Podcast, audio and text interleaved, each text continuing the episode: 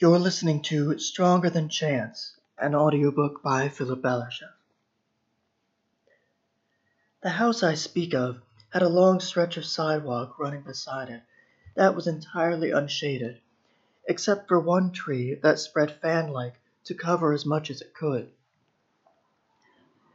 This mattered more in summer than in winter. He was about one tree more tall, so was the man walking beside him though he judged his neighbor by a different bough. The tree had grown up alongside him, though not at the same speed. It had only recently begun to give this much shade. As a child, he had run under the tree's branches, and only truly noticed he was getting older when he hit his head on a branch that stretched out over the fence in front of it and continued into the sidewalk to give fruit to passers-by. The branches on the other side gave fruit to the house's new neighbor, two owners. They had been living there for a few years, but he still thought of them as just having moved in. If no one took the tree's fruit for a long time, it would get heavier and heavier and more and more rotten, until a strong gust of wind forced it to fall wherever the branch's hold was weakest. That the tree bore grapefruits was something he had always found strange, but he had only recently understood why he felt that way. Why shouldn't it be grapefruit? Grapefruit was as good as apple or anything else. That was a nice thought, but untrue. Apple trees are more convenient and easier to care for. Apples can be taken out of the tree and eaten in hand, but with grapefruits it's best to have a knife handy, or at least have nails you haven't cut for some time. The children of the town never took to either habit. When they took some grapefruit, they'd pick at it for however long it took to break through the skin. So why go to the trouble of caring for a grapefruit tree? A series of incidents made that tree part of many more lives than his. Kids ran under it as they raced each other down the street, gasping for air, hands on their hips or knees when they finished. As they grew older, some hit their heads on the branches they had never needed to duck from before, and had the same realization he'd had. Then they became adults, and children ran into them, just like they themselves had ran into people in their own childhood. When that happened, a moment of shocked silence came between them and the child as they realized what had happened. The child still likely disoriented, the adult trying to understand how anyone, even someone that young, could be so rude and careless. Well behaved children stayed to apologize and help those they had knocked over to their feet, while the others fled in whatever direction seemed best to them. The two groups dressed differently each generation but their reactions were about the same. Some glared, irritated, wanting to swear, but knowing they shouldn't. The sternest of them took the child by the arm and looked for its parents, who were at home and ignorant of the whole situation. Once the adult realized this, they demanded an apology now rather than later, but children usually broke free from their grip before this. Others were more forgiving and let the children get on with their lives. He still thought of the tree in terms of these incidents, likely because he had both ran into people as a child and, as of yesterday, had others run into him as an adult. He hadn't been carrying more than one package home, thankfully nothing fragile. The boy got to his feet quickly, once again racing, but this time to return the package to the man he'd wronged so he could be forgiven. Had that ever happened to the woman with the grapefruit tree? She used to gather fruit on her side of the fence. The fruit on the other side was for whoever wanted it. The, the new owners had the same view, but more out of apathy than generosity. Now she had gone away, and although she had made a big fuss of where she was going, he couldn't remember. Some place with palm trees instead of whatever kind the park was filled with. What were they? Oak? The leaves were what you'd expect, round ovals except for the pointed end. Anyway, the fruit on her side of the fence now belonged to the birds. He was just as unsure that her name was Cheryl but for the lack of another name he decided it was. When she left, the town threw a farewell party, bigger than he had thought it would be. He had attended, though as a boy he didn't have the words to say what he had what he felt. As a man, he had the words, but no longer the feeling he had wanted to use them for. Although nobody had planned a speech, the general consensus among guests was that the occasion warranted one. There was no podium, so Cheryl stood up and began to speak in the middle of the crowd. He didn't remember anything she said except for this. Time and coincidence had separated them, but only physically. That was the gist of what she improvised. The rest was reminiscing on events he had forgotten, and even then hadn't found important, when she had been a far larger figure in his life than now. All that remained of her in his memory was that quote, her face, the tree, and the grapefruit. Not much at all for so many years. She found the whole speech silly, with all the talk of time and coincidence, words she said with such gravity you could hear the capital letters. It was what the crowd wanted, and she obliged. He took what she said to heart, swearing that neither force would come between them, between him and a friend again. Back then he thought of every one who did him even the smallest kindness as, as a friend, including her. Now it was his turn to feel silly, years later. That had been a thin kind of love, weak and general, more of an attitude towards the world and everyone in it than a relationship. He hadn't really known her. They had seen each other many times, but just long enough to say hello for, or for him to take grapefruit off the tree and press it into someone's hand. His and, and or another child or an adult, speaking to them all in the same cheery way.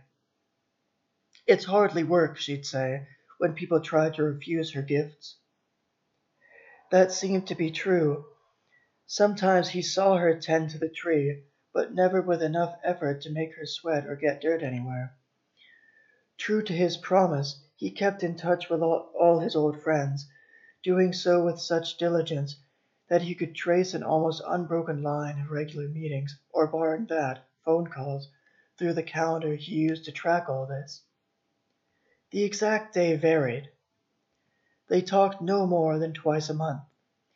He wasn't unreasonable. It would be rude to call without anything to say. It would be uncomfortable to listen to someone's monologue because he had nothing to say. As he saw it, being born in the same town had brought him and his friends together.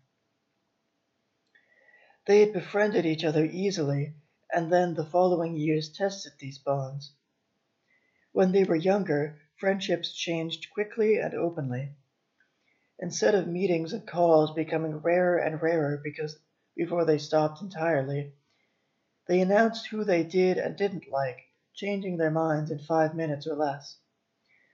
Some friendships ended just as they were beginning to think of themselves as adults. He understood why. If what kept people together is only the coincidence of having if what keeps people together is only the coincidence of having met, then their bond can be easily overcome. A meeting there, an opportunity there, repeat a few times, and the numbers were far fewer. He did his part to keep his friends, and they did their part to keep him. Of course, he wasn't bound to his hometown, though that didn't stop his friends from saying so. Pride for a town was fine, but he wasn't about to limit himself for the sake of something some woman had said long ago. He explained this system of forces to all his friends at one point or another, when he had nothing else to say. They didn't know what to make of it. It was probably true, they said. Then they excused themselves. It was getting late. Their assurance was nice, but unneeded. He had confidence in his relationships. Even them hanging up didn't make him doubt himself. It usually was late when they stopped talking, whether he was at home or in a hotel, whichever his job demanded of him. Besides, the longer a friendship went on, the harder it was to end it. His friends weren't cowards. They could admit when they didn't like someone. He was sure he could too, although he didn't have much practice. Even as a boy, he wasn't the type to end a friendship over something he could forgive. He'd rarely had a reason to end anything. After all the friends he had seen go, it impressed him that he had managed to hold on to as many as he had. Since childhood, he had tried to keep his friends by him, but he never fooled himself about who was and wasn't his friend. When someone disliked him, he let them go. Luckily, the others in his circle would usually decide to shun that person at about the same time. He was by no means harsh about this. If he didn't like the friend of a friend, that was his right, but no reason for him to interfere. Whenever he felt anything but ease about such a situation, he asked himself how he would like it if someone messed with his affairs like that. That put it to rest. This system he had worked out was the product of months of thought. He understood more about the relationships he saw than before, but didn't apply his theory immediately. If he wanted, he could figure out the forces at work in a given situation, but he wasn't anyone's therapist. His theory was the result of what one woman had said and more than enough time to think about maybe more than was healthy. No, there was no danger in inventing strange ideas for his own amusement and education. His friends had theories of their own, which they shared with him. He was more courteous and always listened, accommodating but not spineless. He respected himself just as he respected others, whether they were perfect strangers or close friends. His friends noticed the effort he put in and took after him, but by the time they got around to sharing these speculations, both the speaker and those listening were hardly paying attention to anyone but themselves. Like his own system of friendship, their theories weren't scientific, though some pretended to be, talking about what they had observed only once, as if they could assume it was always that way. Some gave up on reasoning entirely. Simon, they would say, when you live for a couple years, you notice these things. I can't prove it, but I don't have to. Whenever his friends said that, he had to stop himself from laughing and pointing out they were about the same age. Julian March especially tried to cultivate an air of experience. Simon had none of their delusions, he had his own. He had just returned from half a year of staying in hotels a period longer than any, any previous trip. For that reason, he enjoyed his walk around these familiar streets more for the exercise of it than any memories they might evoke. After work in a foreign country, and with lingering jet lag no less, he had been too tired for intelligent conversation. His friends dumped themselves down for him. Calling a friend from a hotel has certain advantages you know about if you've done it yourself. You can do something else while the two of you talk, and they won't find it rude. Simon ate his dinner over the course of these evening conversations. When else would he have the time? He didn't know what else his family, his friends did when they talked. An observation Simon wanted some day to develop into a theory was that hotels were largely the same. That was a comfort when you traveled as much as he did. There was no need to accustom himself to anything more than the world outside the hotel, when almost everything inside was like his last hotel. Everything except what the uh, what language the service addressed him with. English with an accent, different each time. What did this amount to? He didn't know. As a businessman, he could go wherever he wanted, even places and whole countries where women were second class citizens. Although he disliked the arrangement, he didn't participate in it, and so he didn't see himself as part of the society he observed, not even temporarily. Someone, someone had once said that the past was a different country. In those countries, that was also true in reverse. Regardless of where he went, he returned from his travels with stories to tell and gifts to give. Time in his hometown grounded him, as did finally seeing his friends' faces along with hearing their voices. They and the grapefruit tree helped him more than he ever thought possible before he first left them. When Simon returned from a trip, he met his friends someplace quiet, where the only sound was their conversation, and there was nobody to shush them. He gave his gifts without much presentation. His friends smiled and called him names like our little traveler between his long monologues. The first was about where he got his gifts. To say it wasn't much or to excuse himself for it in some other way was dishonest. There was no need for false modesty. He knew his gifts were cheap, even with the markup shopkeepers added to the price because he was rich and foreign. Though he took to haggling with pleasure, and once home wished people there wouldn't stick so closely to their prices, the shopkeepers always made a profit. Once he had explained the thought behind his presents, he handed them over. He bought masks, beads, jewelry, and whatever else he could fit into his luggage, and thought his friends would share his interest in, though never clothes. It would be too much of a hassle if it didn't fit them. He didn't buy such clothes for himself either. On him, they would look like a costume, especially compared to people who looked like they should be wearing it. His gifts filled his friends' bookshelves, desks, and tables, seeming just as out of place there as they had in the hotel he had kept them in before returning home. Keeping them on display like that gave Simon another chance to explain how he got them whenever he visited. This gift giving was largely one sided. His friends used to try their hardest to correct this imbalance when holidays came around though they rarely, if ever, succeeded. They never admitted why they tried, but Simon could easily guess. When the time seemed right, he told them all, all, they had more, more than they needed. He told them they had, all had more than they needed. Why fret about such a small difference? His friends agreed, and this put their unease to rest. In, in situations like these, he thought it best to clear up misunderstandings before they happened, before the feelings in question were even said aloud. Then Simon began his second monologue about where what he'd done besides gift getting. He was there for a job, but when he traveled from hotel to office or anywhere else, he saw what tourists call the authentic life of the country, whether he wanted to or not. Robberies were more frequent abroad than at home.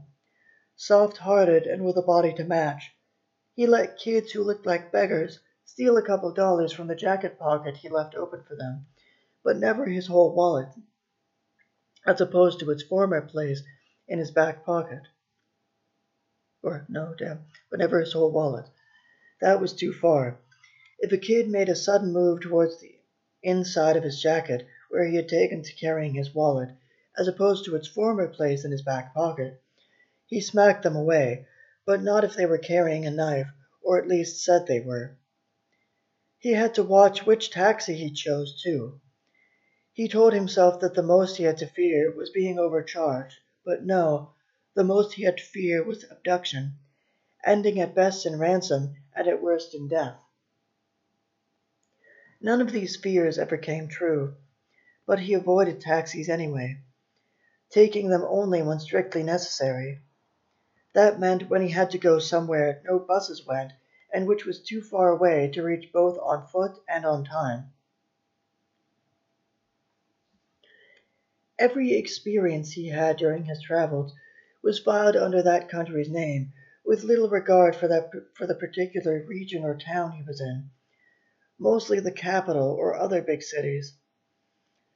He had heard Moscow was a place unto itself, with its own culture and people. Maybe so; to prove that, he would have had to see the rest of Russia. Simon was open about his limits. He didn't know any Russian, so instead of street signs, he had to rely on his phone's map, and failing that, the directions people gave him in their best English. That wasn't much. Even the woman at the hotel desk still put it, pulled his name apart into separate syllables. She said Simon, no matter how many times he corrected her. Then she'd blush and apologize, and he would feel petty for caring about his name.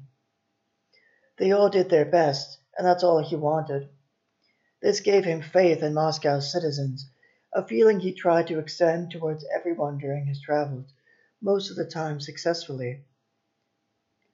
If he'd had more time, he was sure he could have become friends with some of the kind strangers. He had six months, too little to do anything to do everything he had planned. As for the strangers themselves, they had their own plans. He didn't mean to pass judgment, good or bad, on everyone there. He knew he was in no position to do that, and believed nobody had that right. Much to his friends' disappointment. They wanted to hear how Russia was, not just the beauty of the basilica and the character of the landscape, but also the character of the people, a question Simon found next to impossible to answer. He could explain what he had seen, but not the feeling that had come over him while doing so. He never saw so much snow in one place, and would laugh to himself in a way he knew looked strange to everyone around him, but which he could still, but which he still couldn't help. Amazed at how vibrant, how much brighter colors looked when put against white. Even the little touches of snow on the basilica dome were enough to provide this contrast. Still, there were details he could impress his friends with, things they knew, but which he made more real to them than they could be as abstract truths. A few dollars, once you took them to the currency exchange office, became many colorful rubles Many dollars became many more rubles. He kept both currencies on him, stable dollars as a reserve, and rubles for everyday expenses. The company paid for his plane and train tickets, his food and drink and shelter, everything but recreation, so he wasn't able to spend much. He spent his time in Moscow between seasons, arriving in winter, somehow colder than he expected, though he bought brought his heaviest coat, and leaving in spring, whose heat he hadn't considered possible. Russia to him was a country with four winters that varied in their amount of snow. In a way, that was true. First the snow hit the grass, and then, in the three or so weeks before he left, the grass poked above the snow.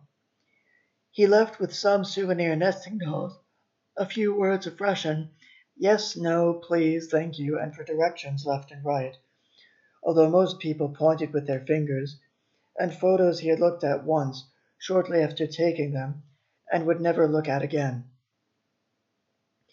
He distributed these among his friends.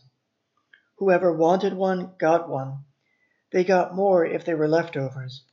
He did the same with his stories. If, if someone was busy, Simon didn't take it personally. But when went ahead talking about his travels to those who could listen. Simon told his friends about the robberies, even that he let them happen, not at all embarrassed. He could have made up a story, said the kids looked starved, mentioned thin little hands, but no, they probably wanted the money for something other than food. He let them have it anyway. His friends asked if it was guilt that made them do this. He said he was just being charitable. His friends called it a strange form of charity. They knew what Simon was like, and this was just another example of it. They were open with each other, and so there were few surprises. At home, Simon was more likely to hand beggars money because they were less aggressive. His friends had no choice but to believe him. Whether they were safe or dangerous, he found foreign countries eventful. Not like his hometown. It was small, with barely a hundred years behind it in which to make a culture. How could it compete against older and larger towns and cities? By being what they weren't, safe and boring. I've said so much about Simon, but I don't mean to imply that his friends sat there in silence, or that their relationship was as one sided in terms of conversation as it was in gifts. When his friends talked about their own lives at these meetings, they could see Simon listen with earnest interest. Over the phone, they couldn't. Even when he was tired and still recovering from his journey back home, they knew this interest was there by the light in his eyes. Dim as it was, it would be brighter tomorrow, and more so the day after that.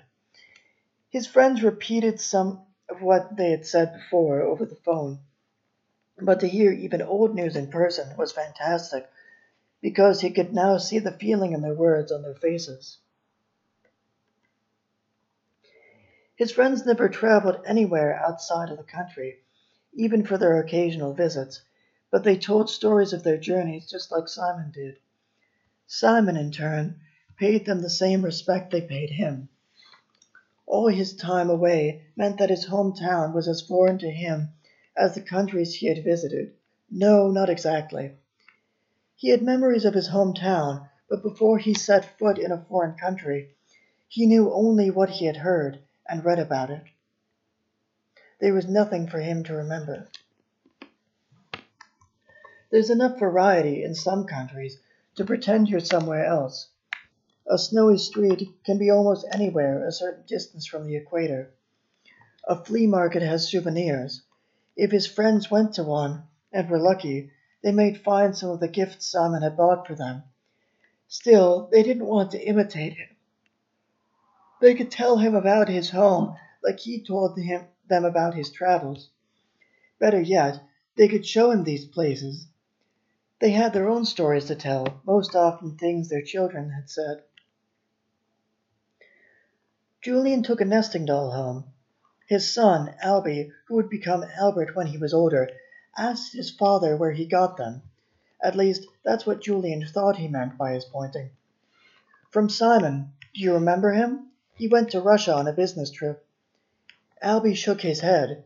He was just old enough to use his words. In fact, his English was as good as Simon's Russian, but he preferred the emphasis of movement. Julian gave him the doll and showed him how the smaller figures nested in the larger figures. Albie took it apart and put it back together a few times, as if to show Julian he had understood. The next time Simon visited Julian, it seemed Albie had chipped the doll's paint while playing with it. Julian saw Simon look at it and simply said, Ah, that was my son. Simon gave him another doll on his visit after that. He asked Albie if he knew who he was. He nodded. Was that his answer, or was he just happy about the gift? He turned to Julian for help he couldn't give. What does it matter? Julian said. He's happy. If he didn't know you before, he does now. The forces keeping Simon and his friends together grew in strength and in number with every year Simon left and returned with stories and souvenirs, with every time they met it after a prolonged absence that their phone calls had made easier to bear. Some time ago, he had asked his friends whether they remembered Cheryl. Did they remember her grapefruit tree or her farewell speech? Some said no. Others shook their heads. Still others said nothing, and by abstaining let themselves be counted among the opinion of the majority. Nobody said yes. He explained who Cheryl was, and that she might have a different name than the one he remembered. The idea of finding Cheryl had entered his mind more than once. He had entertained it, but not for longer than a few minutes. That's about as long as they talked about Cheryl and where she might have gone. Then he'd made himself laugh with the thought of actually finding her, her while on a business trip. The two of them would exchange shocked looks, each asking themselves whether it could be who they thought it was. Then they'd run towards each other, and what? Embrace? He had explained the reason for his sudden laughter to his friends. They joined in, whether because they found it funny or because they had understood what Simon meant. but nobody laughed as loudly as him. They talked about the grapefruit tree, talking around her, but not say, so, saying much about her. Then they moved on to other subjects. There's only so much you can say about someone you lost touch with. That was the last time they talked about Cheryl. They soon met again. It seemed, though it wasn't so, that all his friends had at least one child little Charlie and his big sister Susan, and so on and so on. Those that had them brought them up in conversation. Those that didn't either listened or else said something to politely indicate disinterest. More stories followed, and more after that, but eventually everyone had said all they had to say and had heard all they wanted to hear. Besides, it was late. They agreed to meet again three days from now, or failing that, a little sooner or later. Phone calls demand you have something to say.